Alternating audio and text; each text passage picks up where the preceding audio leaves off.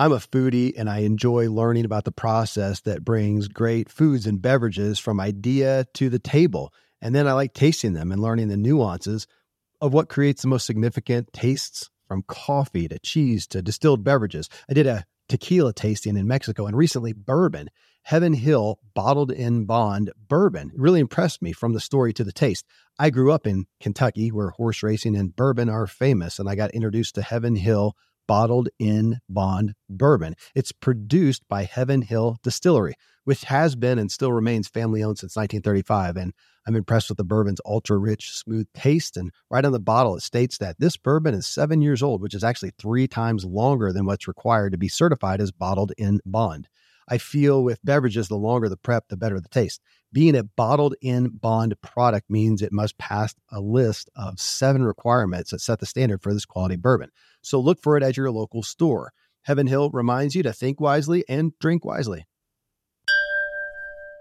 Mom deserves the best, and there's no better place to shop for Mother's Day than Whole Foods Market. They're your destination for unbeatable savings, from premium gifts to show-stopping flowers and irresistible desserts. Start by saving 33% with Prime on all body care and candles. Then get a 15-stem bunch of tulips for just $9.99 each with Prime. Round out Mom's menu with festive rosé, irresistible berry chantilly cake, and more special treats. Come celebrate Mother's Day at Whole Foods Market. The Self Helpful Podcast is brought to you by Ziglar, your premier source for equipping life and leadership coaches. Visit Ziglar.com and let them inspire your true coaching performance.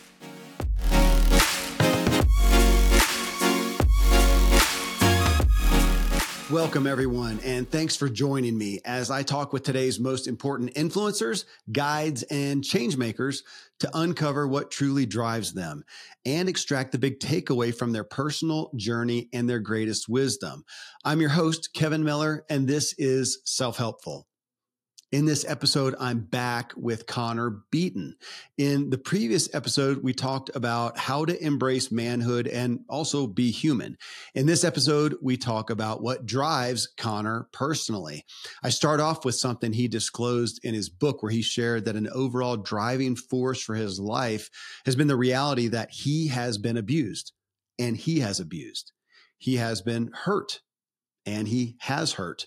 And from this, he discusses dark motivation and light motivation, the essence of drive. So we dive deep really quick here. Connor, again, is the founder of Man Talks, an international organization focused on men's wellness, success, and fulfillment. He's a coach, facilitator, teacher, podcast host, and speaker, helping men from all over the world find purpose, a joy filled life, and a confident self identity as a man. His new book is called Men's Work, a practical guide to face your darkness end sabotage, self sabotage, and find freedom. His popular podcast, which I was just a guest on, is called Man Talks. So here we go. Connor, I'm going to start this one off a little different as this is the What Drives You uh, episode. You, in your book, really at the beginning, you actually listed out your driving force at that time before you came into this, before you came into what we talked about in part one. You said, My driving force was I have been abused and I have abused. I have been hurt and I hurt. And on the topic of men and being a man, I thought I resonated with that because as I look back, it's part of a big part of my book. What drives you is, is a part of my story of things that were driving me that I didn't know. And as you, you know, eh, eh, eh, just that as a lead in to this, that was, you said that was your driving force. What, how did you realize that? That, oh my gosh, was that a realization? This is what's, I didn't know it, but this is what is driving me. Is that what happened? Yeah. I mean, I, I, I sort of bottomed out. I hit rock bottom. Um, at, at a point in my life and you know lived out of the back of my car for a few weeks because i was stubborn and didn't want people to know about what was going on in my life. And what i started to realize over you know the sort of year or two after i bottomed out um in working with a mentor who at the time, you know, he was in his early 70s and I was in my late 20s and I was, you know, working with him and he, he had a background in Jungian psychology and I was sort of working with him. I started to realize that a lot of what was driving me in my life was this pain that I had been carrying that, you know, was very shame based and I started to realize, and I, I, call it dark motivation and light mm-hmm. motivation. I started to realize that a lot of my life was driven by this dark motivation or the shame based motivation, right? To prove people wrong, to you know create this wonderful image of myself to yeah. um you know to make up for the insecurities and the and the inferiorities that i had you know to make up for the fact that i felt like i didn't have a deep sense of self-worth. And so my whole life up until this rock bottom moment was really driven by i don't feel good enough and i don't feel worthy. I don't feel like i have a deep sense of value and so i need to do something to prove that wrong and yeah. so my whole life was sort of curated around that. And after I bottomed out, I slowly started to realize one, that really wasn't workable.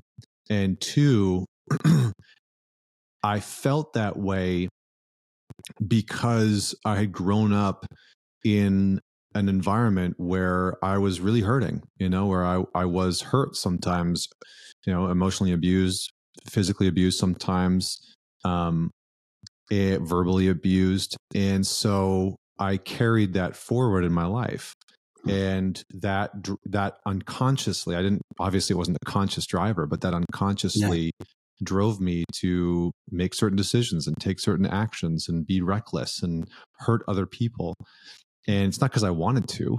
Um, it's not because I wanted to do those things, but it's because there was something in me that was that was just sort of steering the the wheel of my life. Uh, totally. I, I, I refer to it in the book as the co-pilot uh, that yeah. we often allow to be doing that. And I, the hidden drive, the thing that what I finally had help getting pointed out was how I kept sabotaging things. Uh, and it came to fruition in business and but i would sabotage it for some issues i had around my own self-identity ultimately it had mm. nothing to do with the business had nothing to do with uh, business plan or financial projections. It was me sabotaging over and over. Well, that's why I wanted to ask. And I appreciate you talking about, yeah, the dark motivation and the light motivation. So this is a show where we're asking about, I'm asking about the light motivation. So we're, we're the, the moving you towards like the things that you're doing to stay out of that drive, to be conscious of your drive. And uh, first one here that we hit is spiritual. And you told me before that you grew up in a sounds like a religious uh, structure uh, somewhat. And you also hit on spirituality in our first talk together by talking or, or just referencing the aspect of the soul. Hmm. So I'll I'll throw those out to ask you, yeah, what is driving you today spiritually? It's a big question. I, I mean, I think my relationship to spirituality has has evolved and transformed a lot over the years. You know, like you like you said, I grew up in this um, sort of more staunch or strict religious upbringing. Um, I rejected all that, you know, when I was like 18, moved out of the house. I then went into college and studied um, theology a little bit, not as a primary part of it, but I was very curious in religion and very curious about spirituality. and today, you know, I think today I have a in my what would be in my own words a very sort of deep connection with spirituality um, is something that has been has been driving force in my life for a very long time.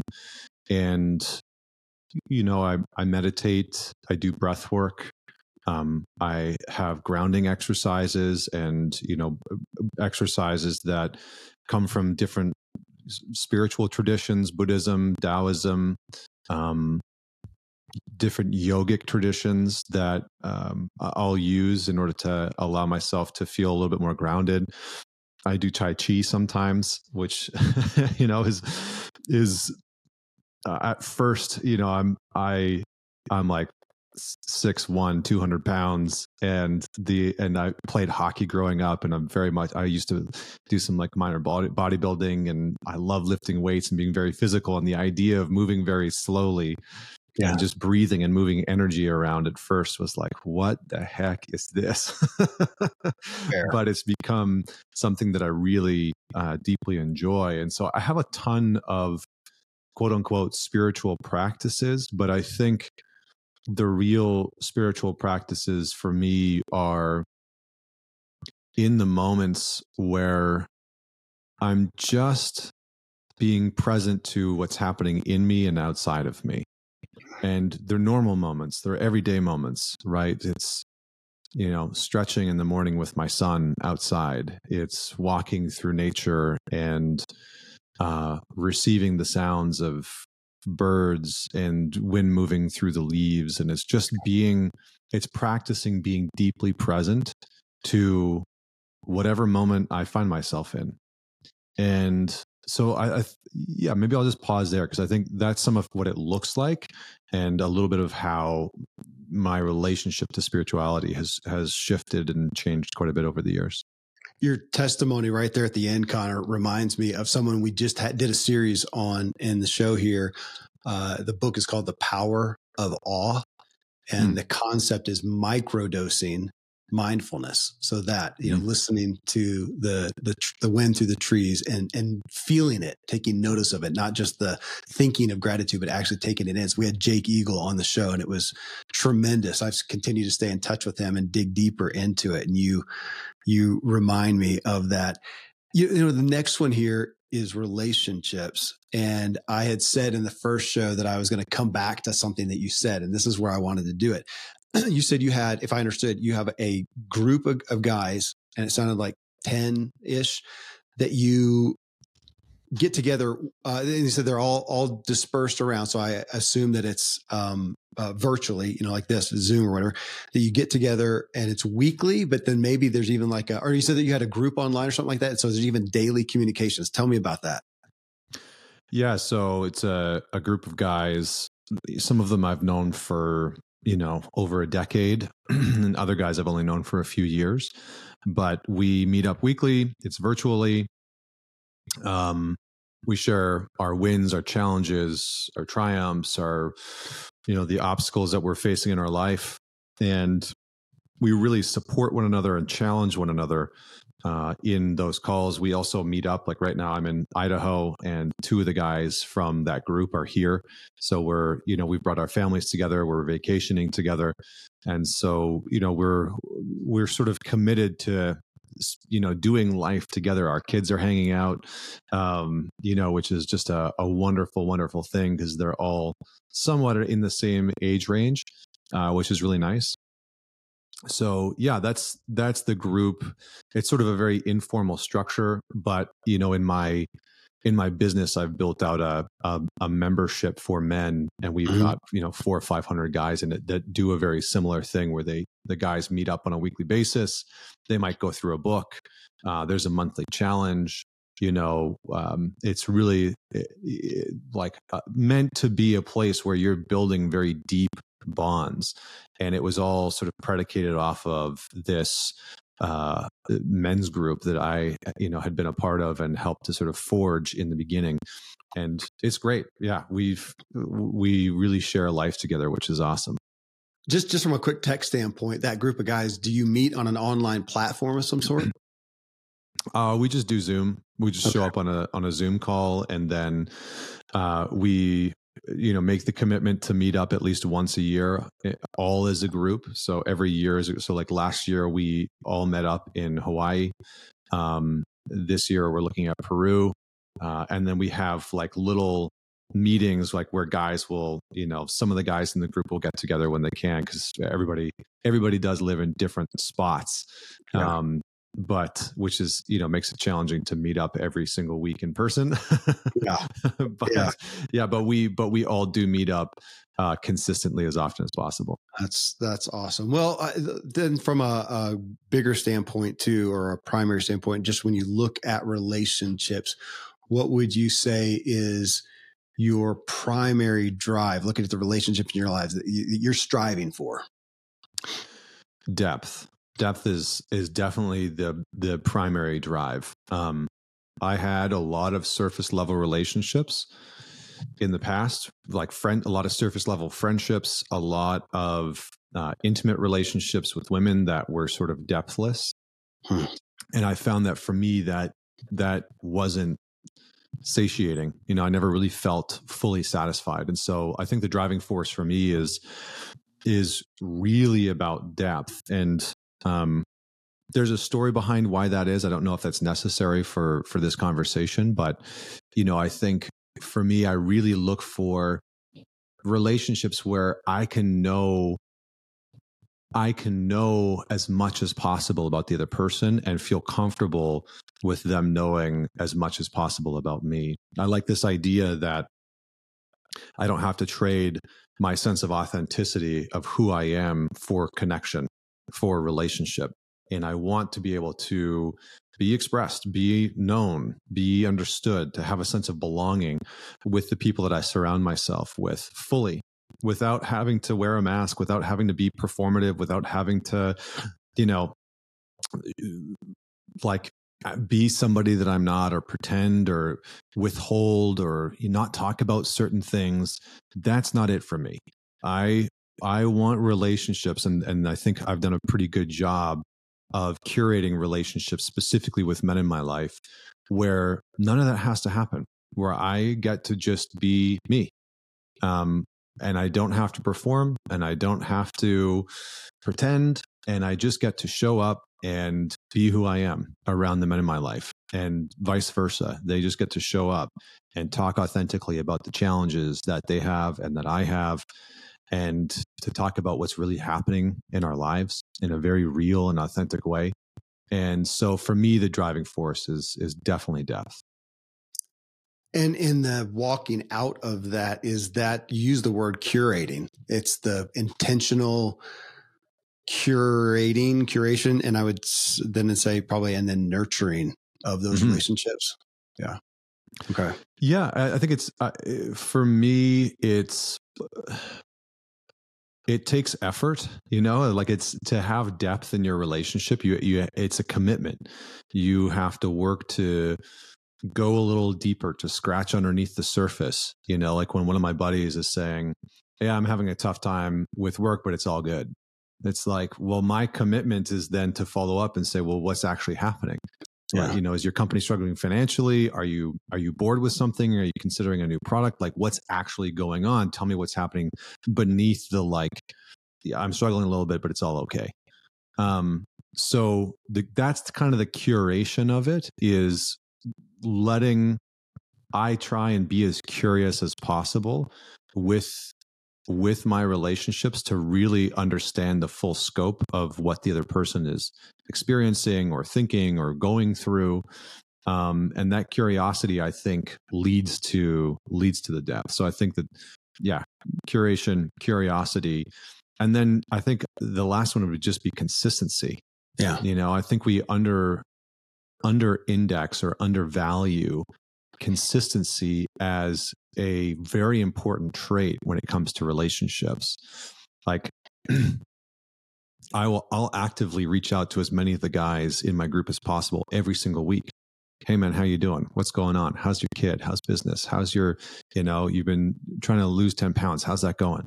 And so just consistently reaching out because I find that for me, I can I can very quickly fall into the guy that just like waits by the sidelines for a buddy to reach out and I like won't engage. And yeah. so I've kind of challenged myself and pushed myself to be the one who's just like constantly creating the connection um, with with the men in my life. So I think that those they end up being three C's, but those are the three C's for me in order to help create the depth. It sounds so. It sounds like it is. This is a. This isn't uh, out of these categories here. I mean, relationships, nurture. You said curating, nurturing, is a big priority. I mean, so that's mm-hmm. a that's a primary part of who Connor is and what you're going to invest in on a given day. Yeah. Yeah, I you know I run these small like eight man um, men's groups called the men's self leadership program and one of the things that i ask the guys in the very beginning the first thing that I'll say is this group is about learning to tend to another human being, learning to tend, T E N D, tend to another man. and it's not something that we normally think about.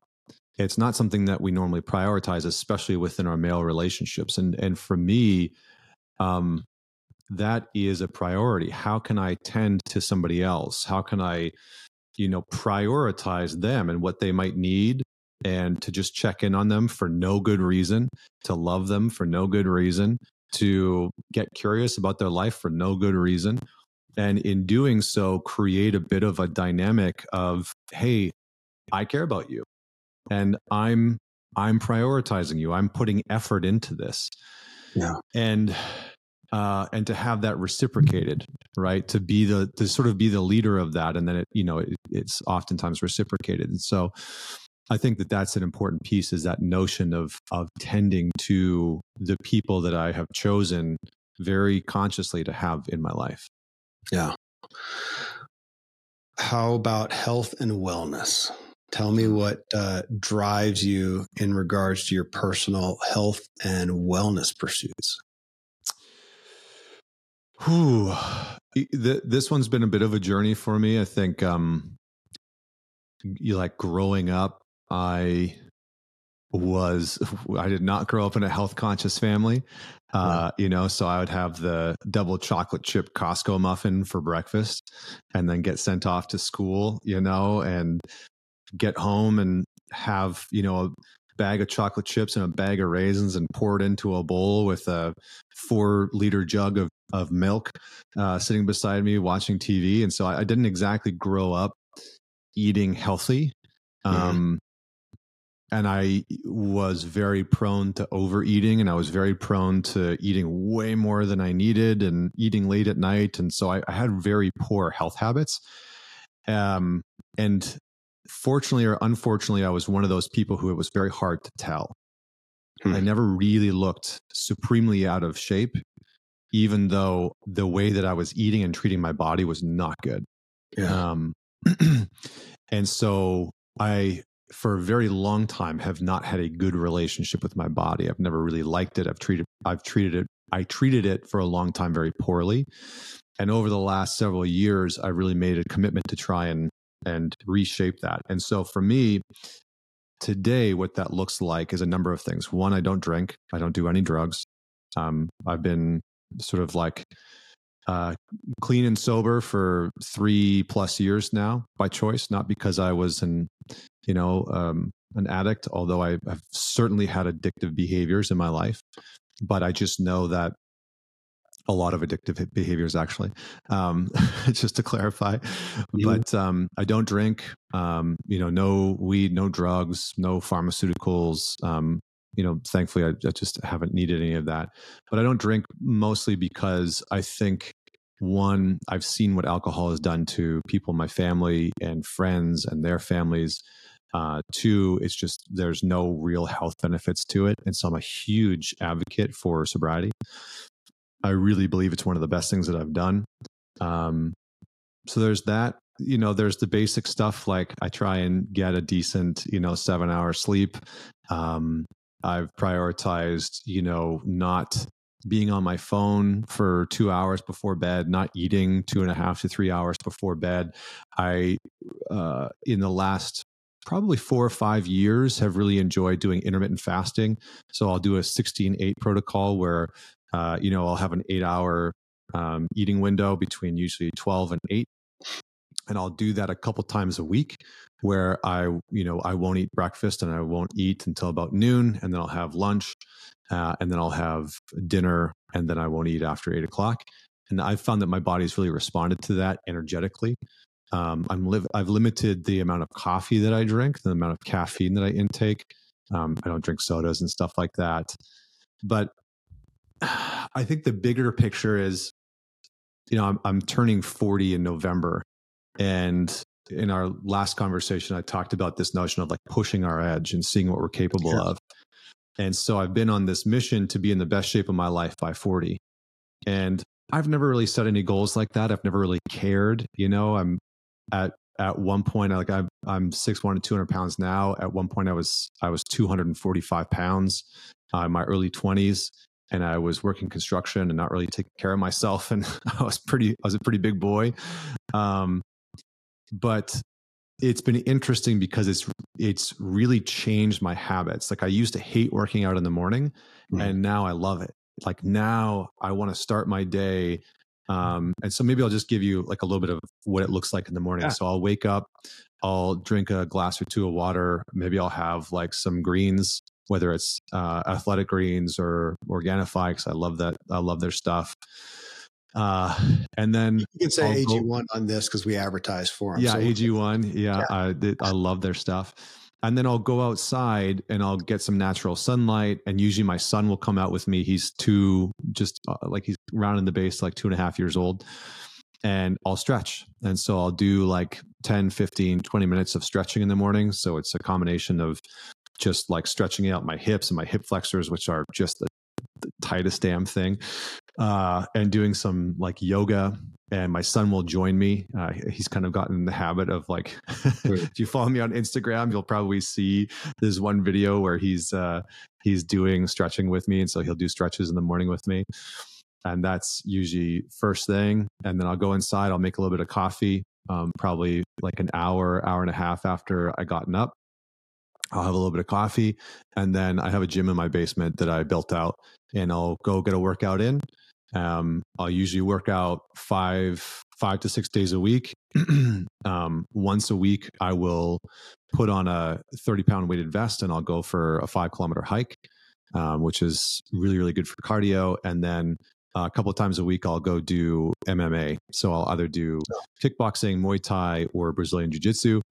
Um, and I've really really enjoyed that. But all the time in as often as I can, I'll do that in the morning and i found that that has really stabilized my energy levels and so i've i've focused a lot on health and wellness lately and so those are some of the pieces. Maybe you want to uh, dig into any of that but that's a little bit of of what i've been doing to maintain that part of my life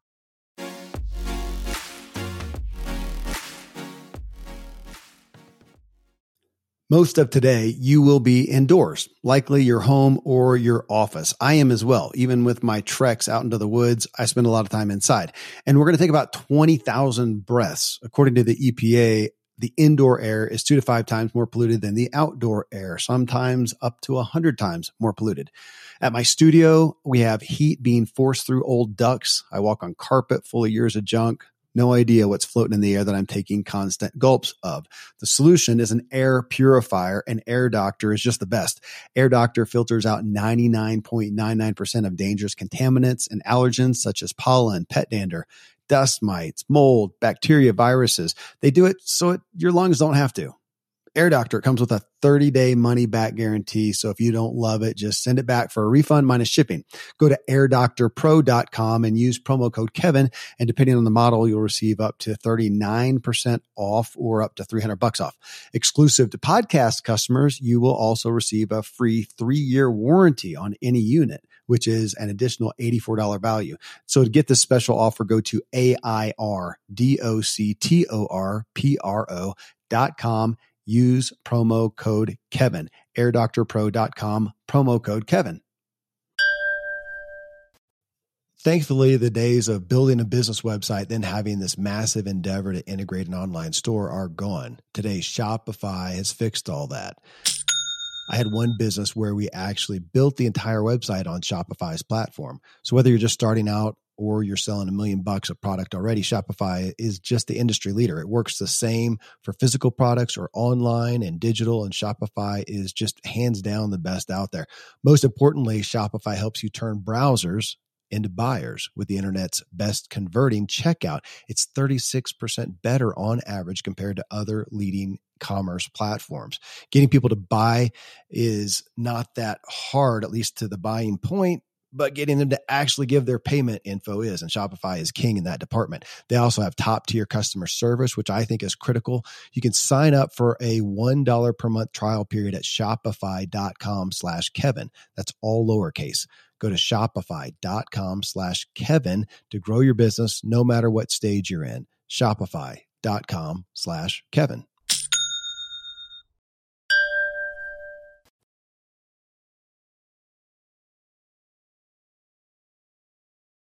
Any well i mean the main thing i would i'm curious about with that is obviously we look at that and think okay that's great you know for your physical body but as you have pursued that what have you noticed mentally? I think it's uh, for me it's much easier to regulate you know? It's much easier to if i start to feel angry or frustrated um, it's much easier to find equilibrium again. Um, mm-hmm. That's one part. I think a second part is like my energy levels are just much more consistent. Um, you know, I when I was a kid growing up, uh, I like to say I was like one of the first guinea pigs on Ritalin. So like in grade three, they you know they said I had ADHD and put me on you know Ritalin for a number of years, and so I used to have really big spikes of energy where I'd you know just have this volatility, this huge volume of energy where I needed to just be doing and going constantly. And then it would plummet eventually, and I wouldn't want to do anything. I'd want to sit around and play video games or just watch TV for hours on end. And I went on that roller coaster, you know, for a very long time.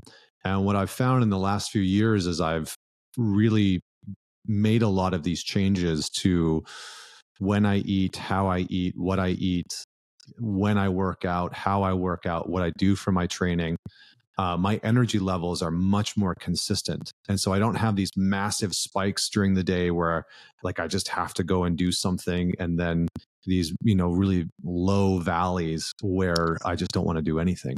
Yeah. So I think that's the that's the other piece is just a much much more consistency within my within my energetic levels and output.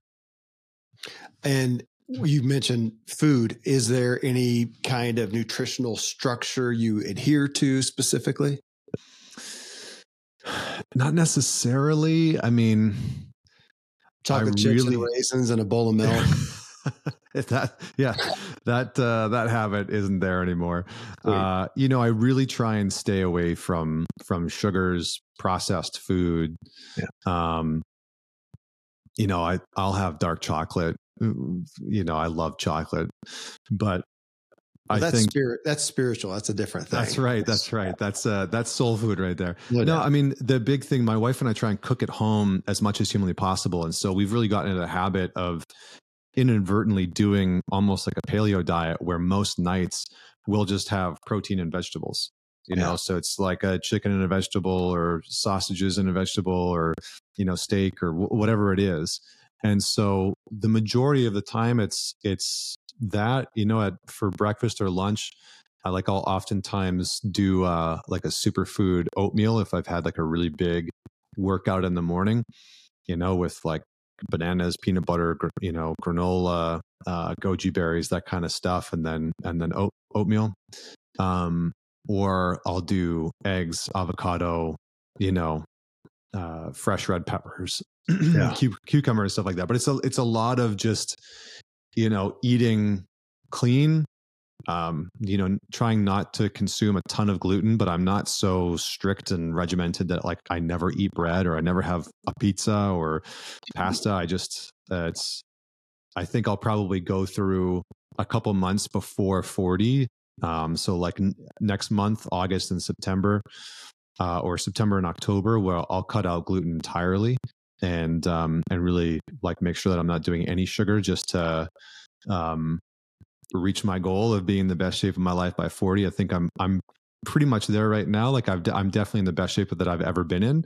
Yeah. Um, but I think I've never had a six pack before and I'm just on the mission to have a six pack at 40. I just think that that's, you know, something that I'll look back on when I'm 80 and just feel proud about because I've just never been able to do it. You know, yeah. I've had big biceps and big shoulders and chest and legs and all that type of, but I just never had a six pack. And so, um, I think there's something about that, uh, that sacrifice that feels meaningful to to achieve at least once. And so, yeah, most of the time, just clean, healthy, you know, cutting back on gluten as much as possible, not eating a bunch of refined sugars or processed food. We'll look for the uh, six pack Instagram picture. Yeah. in, the coming, in the coming months. Uh, the, the next one is is mind, mental health, you know, mental state, and you've already mentioned uh, some of that in, in, the spiritual category and here in health and wellness. You talked about that, but yeah, anything else? Well, I, am curious. Yeah, when you look at mental state uh, specifically, what is the thing that you're driving to achieve or avoid? Hmm. For me, I've always gravitated towards the state of equanimity. And I remember reading uh, I got really big into Zen and, and Buddhism and Taoism a little over a decade ago, probably 10, 12 years ago. And I kept reading about this equanimity, equanimity. Mm-hmm. And what it means is balance in the face of chaos, or calmness in the face of chaos, or peace in the face of chaos. And so for me, my mindset is always about how can I move closer towards this sense of equanimity, this being calm in the chaos, because it's not always peaceful inside of me. It's not always peaceful in my household. It's not always peaceful in my business. It's not always peaceful in my nervous system or in my mind. You know, my mind is very uh, quick and lots happens. You know, I think like most people, uh, I joked around with a buddy the other day. I don't know. Do you know who Russell Brand is? Yeah. Yeah. So I'm like, I was joking around with my buddy that the the uh, the ticker tape, my thought process in my mind is like Russell Brand talking at full speed, you know? which is like if you've ever heard Russell Brand talk, I was oh, like, that's pretty damn fast. You know, there's a lot of volume and content, yeah. and so for me, that's that's the drive. Is how do I continue to find to expand my tolerance for chaos? for volatility, to expand my tolerance for the unknown, you know, the things that might not go the way that I want. And so that I, I love that notion because with that, it's really about finding a sense of acceptance, love, appreciation for the internal turmoil that sometimes spins up. And to remind myself in those moments of like, this is okay too. You know this is all right. How do i find how do i find a sense of peace with this? Can i can i feel a sense of calmness in this? And sometimes that means i need to go do breath work. Sometimes it means that i need to sit in meditation. Sometimes it means that i need to go get into an ice bath. Sometimes it means that i just need to go hug my son or my wife. Um, you know sometimes it means that i just need to go sit out in nature and listen to the birds. But so there's many many different pathways that can lead me back to that but that's always the drive. How can i expand my capacity for equanimity? Is it fair to say then that or you i think well that, that awareness obviously would you then say uh, being aware of the feeling aware of the turmoil aware of the chaos that's going on internally or maybe externally it's causing it internally to be aware of it and then would you say to acceptance? Maybe, yeah. Yeah. I mean, I think, I think that oftentimes with these types of states, with these types of, with our mind, that awareness and, and sitting in the awareness for as long as possible, uh, and using the breath are some of the only things that we have sometimes. Yeah. You know, if you listen to any sort of spiritual tradition or or meditative tradition, there's really not a lot to quote unquote do, right? It's like become aware and try and mm-hmm. stay aware for as long as possible. And eventually that internal state will shift. It'll subside. And oftentimes, the bringing of awareness to our internal experience, right? If you're feeling anxious, if feeling volatile or angry, the bringing your awareness to that experience and maintaining your awareness on that experience and breathing into that experience will dissipate it. Yeah. And so, you know, because uh, there, and the reason why I say that is because I've worked with enough men now to know that our logical brain usually goes to okay awareness and then acceptance how do i accept what do i yeah. do how do i accept what i'm feeling how do i accept what i'm experiencing and what i've learned over time is if I can just keep the spotlight of my awareness there for long enough and stay with the breath and can continue to uh, deepen the inhale and lengthen the exhale. So letting your exhale be longer than your inhale, which has uh, is proven through research to lower your heart rate. Um, if you lower your respiratory rate, you will lower your heart rate, which in turn will down regulate your nervous system. And so, what I will normally do when I'm you know feeling something that's unsavory or uh, I you know don't particularly like or want to be feeling, it's just that. It's just stay with the experience and breathe into it, and maybe use some breath practice, and that that is the acceptance. That is the acceptance to let it wash through me. Well, and it's interesting because my propensity to say, so what do you do? And what I hear you saying is, in essence, whatever it takes to be, whatever yeah. it takes to be. If it takes an ice bath, a hug, breath work, whatever to be. But the Jedi move, I guess, would be if we could just be aware and then just be and deal with it. And, right and the, the breath. I think I really want to emphasize the breath, right? Like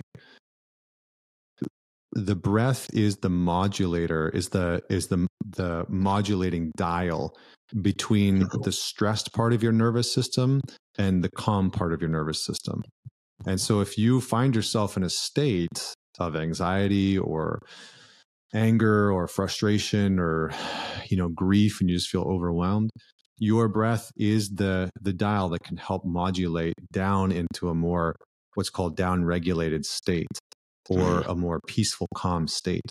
And so learning to use the breath, whether you do box breathing, right, which is inhale four, hold four, exhale. Mm. Most people have heard of that now. Um, or inhaling through the nose for a count of four, holding for two, exhaling out the mouth like you're blowing out through a straw. So like for a count of seven, and then holding for two. That that breath cycle if you do that for about two minutes, has been clinically proven over and over and over again to help your body reset, to help your nervous system down regulate. So this is that's actually the breath cycle that they give to um, PTSD patients. So like you know guys that have or you know men or women that have gone out into the war and that have PTSD and they come back when they're having a panic attack or uh, a PTSD response. That that breath pattern can be very good. Um, if you're having a more intense response, like sometimes I think there's a misconception around panic attacks and anxiety attacks uh, in the sense that like you just need to calm down most of the time what i've seen is that you you actually need to move energy out. And so when people are having a, a like uh, you know i've been leading workshops where men have had a panic attack or an anxiety attack or you know or having a, a, type of like trauma response and and oftentimes what's needed is not a calming down but a moving energy out.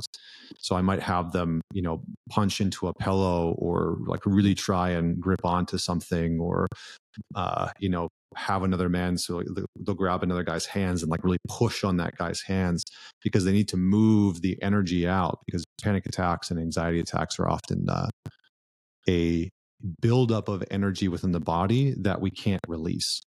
So I know that's a little bit of a side tangent, but no, I, I, I, love it. It's, I mean, I, I do that. That's well, box breathing has become um, a dear friend to me. Mm-hmm. I was, when you started saying that, I looked down at my watch to see, okay, what's my heart rate? And it's, it's a little high, 63. Cause I don't, I sit here and I kind of breathe shallow, you know, we're doing this. So I'm a little amped.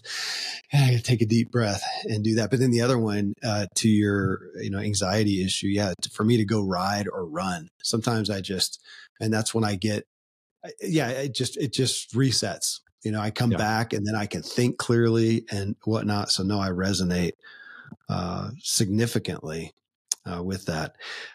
Next one, Connor, is work, career, uh, business. You know what what your your vocation in essence.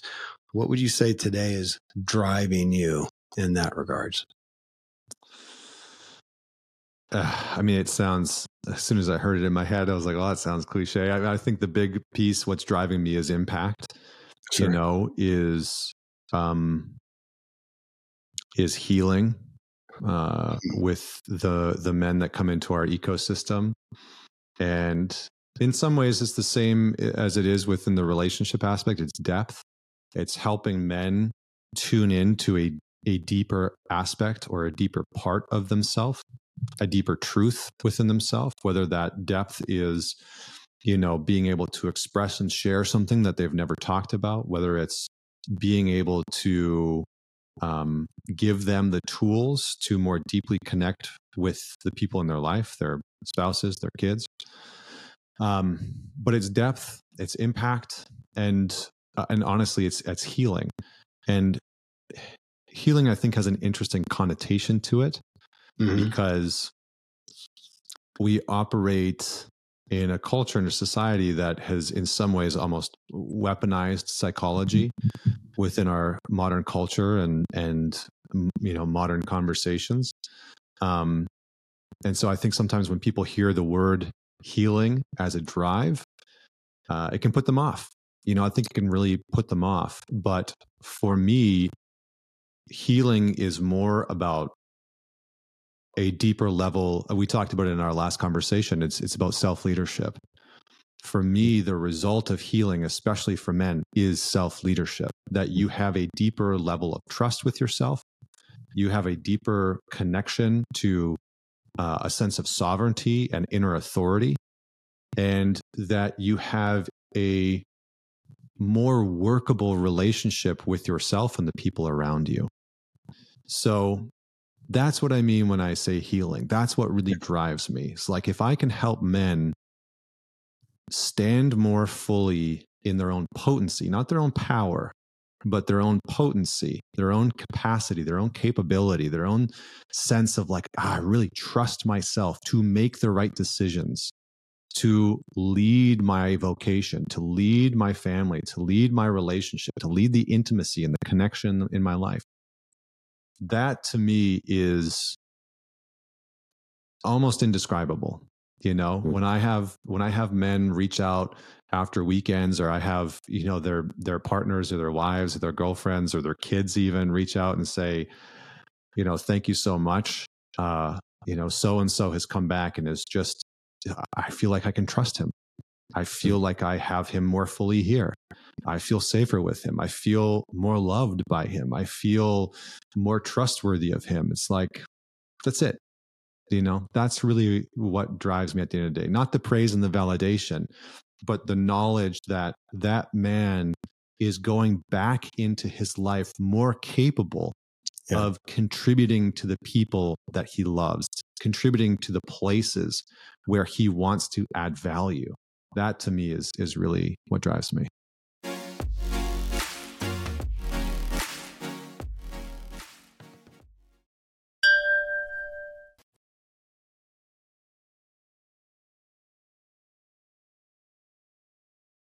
I appreciate you. Yeah, power is not my favorite word. It's got lots of baggage, but potency, I haven't. I'm I'm ruminating on mm. that. That's that sounds like the you know the fullest aspect of myself the the the true flavor of me even uh, mm. potency. I like i like the word. Uh, well it, it, and on that you said you know with your work what doesn't drive you and you didn't or what does drive you you didn't say money which I, I it's not surprising but i will ask you what then that's the next one and what does drive you regarding however it resonates with you money finances wealth uh, even uh, possessions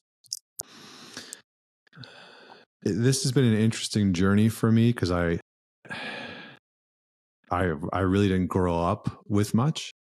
Um, you know, I watched my my parents, my mom and my stepdad, not struggle, but I, yeah, I just didn't grow up with much. You know, I heard all the same sort of adages and sayings that most people heard, right? Money doesn't grow on trees. Mm-hmm. Uh, my mom actually worked for a bank. And I remember when I was uh, 16, she got me my first credit card and it had a $500 limit. Hmm. And mm. I had just bought my first car. I bought a 79 Mustang, you know, for 500 bucks, not on my credit card. Uh, and a few months of having my my visa, I couldn't pay the damn thing off. It was just always maxed out, and I had a five hundred dollar limit. I just could never pay it off. And I remember going to my mom and asking, you know, I can't seem to pay this thing off. Like, what advice do you have? Because me, I'm like, I'm 16. She works at a bank. She's got to know more than I do. And she says, don't worry about it. That's just a part of life. And I was like, okay, I guess it is. And, you know, I would spend the next long time, you know, 10, 12, 15 years just in debt, in a lot of debt, you know, a lot of credit card debt, a lot of student debt. And so in the last couple of years, not couple of years, in the last probably several years, uh, cleaning all that up, getting out of debt, and really educating myself about money because I had no clue. Nobody, yeah. you know, my, our education system doesn't teach us about money, doesn't teach us about finances, doesn't teach us about taxes, doesn't teach us about business, uh, you know, loopholes and tax structures and all of those types of things. And so I really had to spend a lot of time educating myself about money. And now I really uh, enjoy the game. I enjoy the, I like buying stocks. I like studying markets.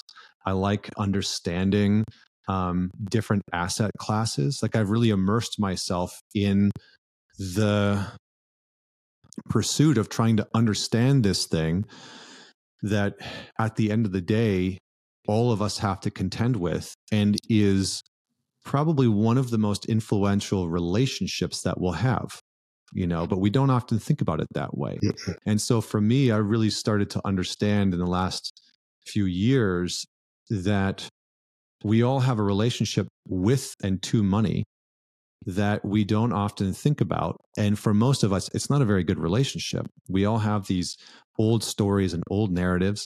And so I've really been working on building a meaningful and enjoying, eh, eh, eh, fulfilling relationship with money.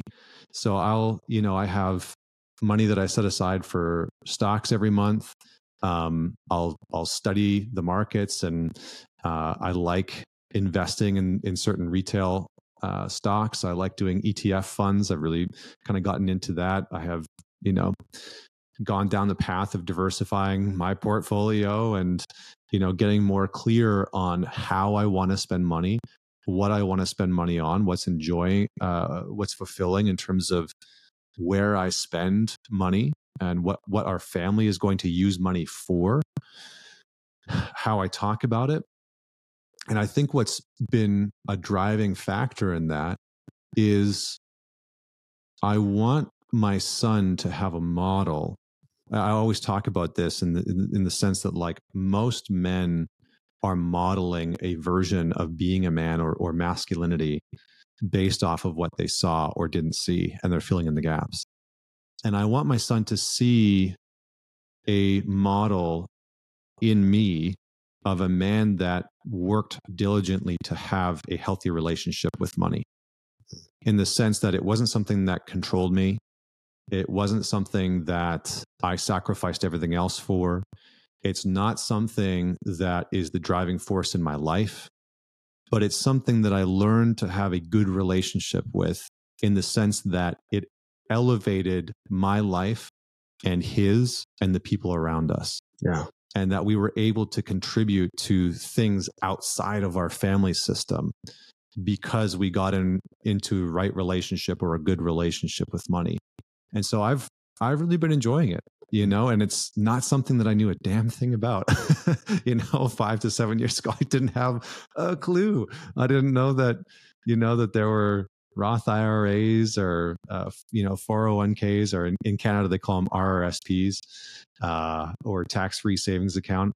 Yeah. I don't know about any of that stuff, and so I've spent a good amount of time again being the student and being the amateur and really enjoying that. And and I think the last thing I'll say is um, I've really enjoyed knowing that I don't need to be the world's greatest expert with money to have a good relationship with it. Yeah. And I think that's one of the things that really, really helped me.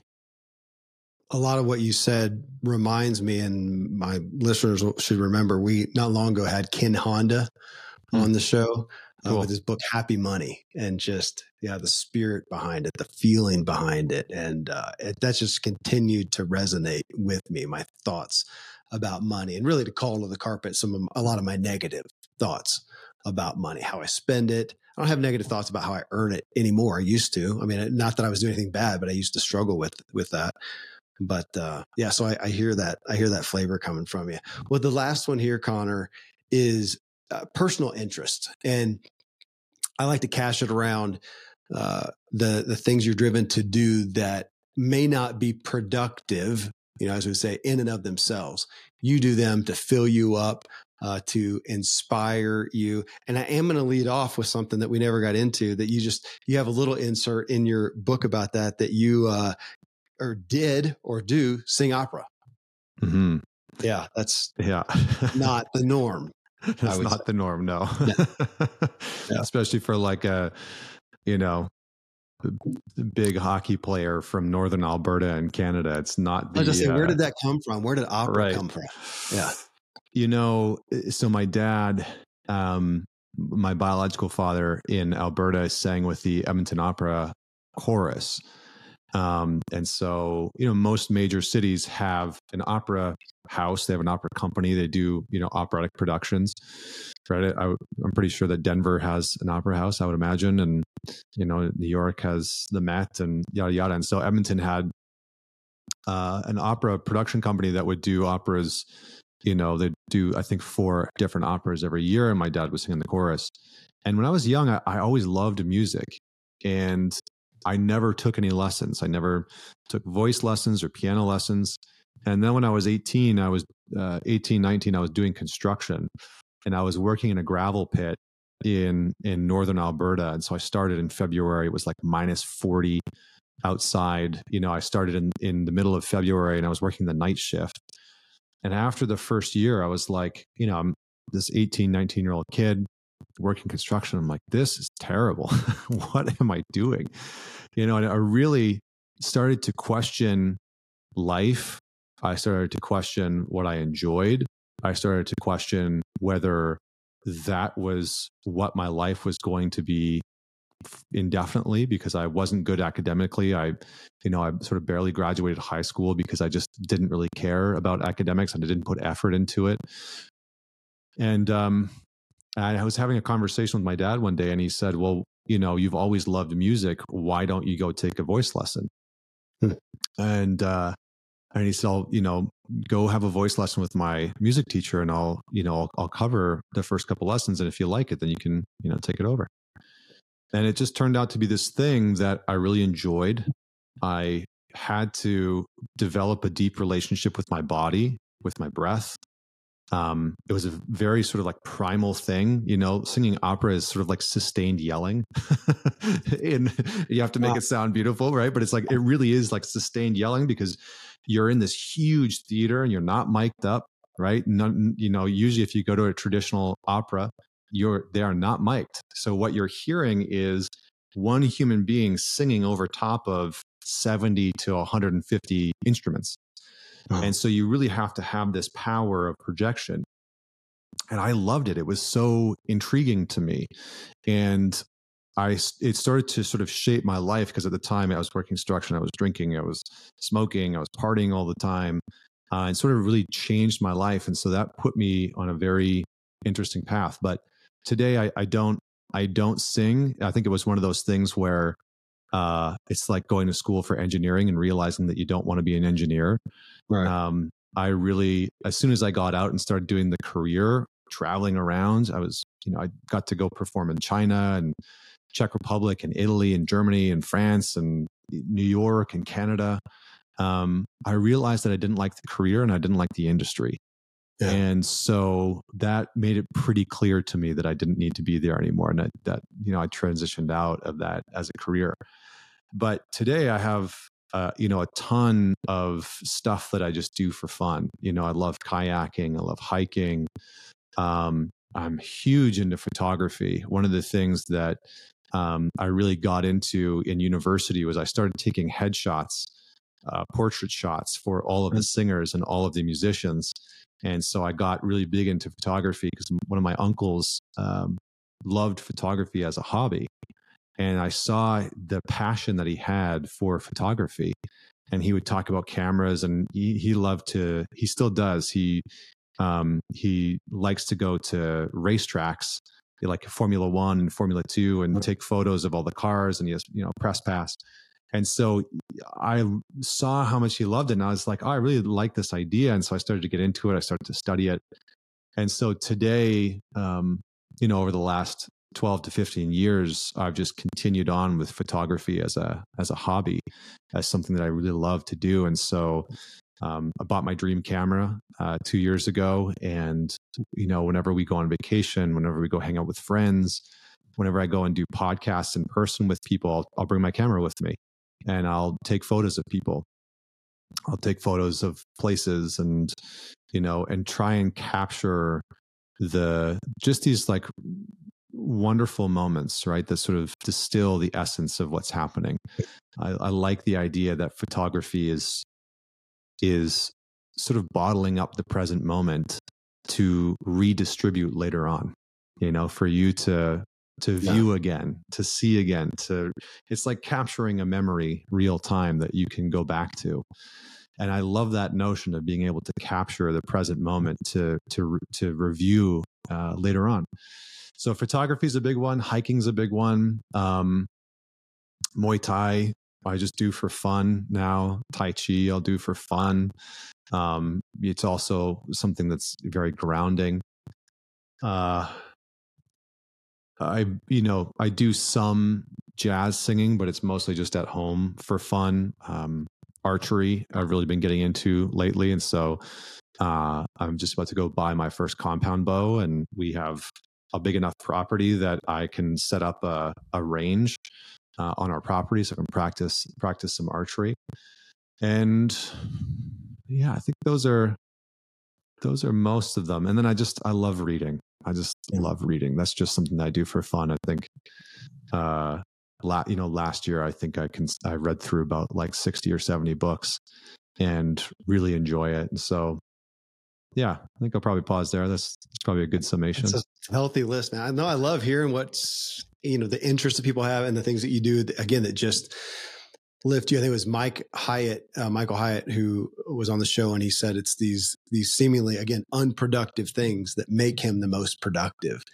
Mm-hmm. And uh, I find the people I I guess I'm most inspired by generally have a uh, you know a strong list. It may not be long, but something things that they invest in that that uh, yeah that inspire them. Man, uh, thank you, uh, Connor. Man, it's been a gift to be with you. Thank you for this behind the scenes and uh, Sharon. It's given me a lot to think about, and it just flat out inspired me. You inspire me, so thank you for being here. Thank you for investing in uh, in us. Thanks for investing in me. It's been a gift. Thanks for having me. Hey, thank you for joining me on this journey to elevate our own experience and improve the way we show up for others. Connor Beaton, you can find his new book anywhere. Again, it's called Men's Work, a practical guide to face your darkness end self sabotage and find freedom. That was the catalyst again for this series. His podcast is called Man Talks. Uh, real popular. I was privileged to be a guest on there to talk about my book, What Drives You, recently. Uh, on Instagram, he's got, I think, almost a couple hundred thousand followers. And it you can find him at Man Talks. Just type in Man Talks all together and you'll find him there. Uh, friends, if you appreciate this podcast and want to share it with others, I would be so grateful if you would give us a rating on Spotify or uh, leave us a rating and a review on Apple. It helps people find us and know what we're about. You can subscribe on YouTube to watch the full episode of any of the shows these days. And you can follow me on social media where we got a lot of clips that give you little highlights of each show. Uh, you can find me at Kevin Miller co or just Kevin Miller CO. And if you want to learn how to master your own inner drive, get my book, What Drives You. You can find it on Amazon in any form. Until next time, stay driven.